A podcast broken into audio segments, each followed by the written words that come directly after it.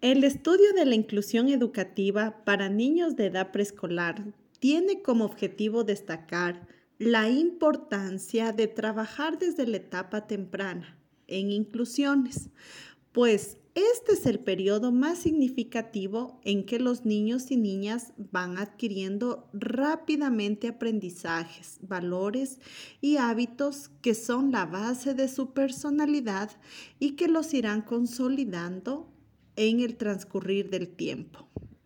La inclusión es un proceso que tiene como fin introducir e integrar a todos los miembros de la comunidad escolar, donde todos se sientan integrantes activos. En este proceso no se pretende únicamente que se reconozca al derecho de los niños a pertenecer a un centro de educación regular, pues lo esencial es dar un cambio gradual al currículo, que será el que asegure la participación de todos los integrantes, reduciendo de esta manera la exclusión en la educación.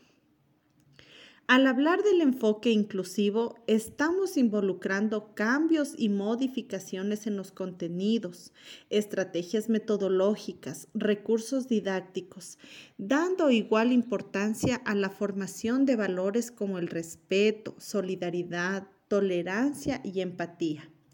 Así iremos caminando a un mundo lleno de inclusiones, en donde lo normal sea lo diferente o diverso de cada persona.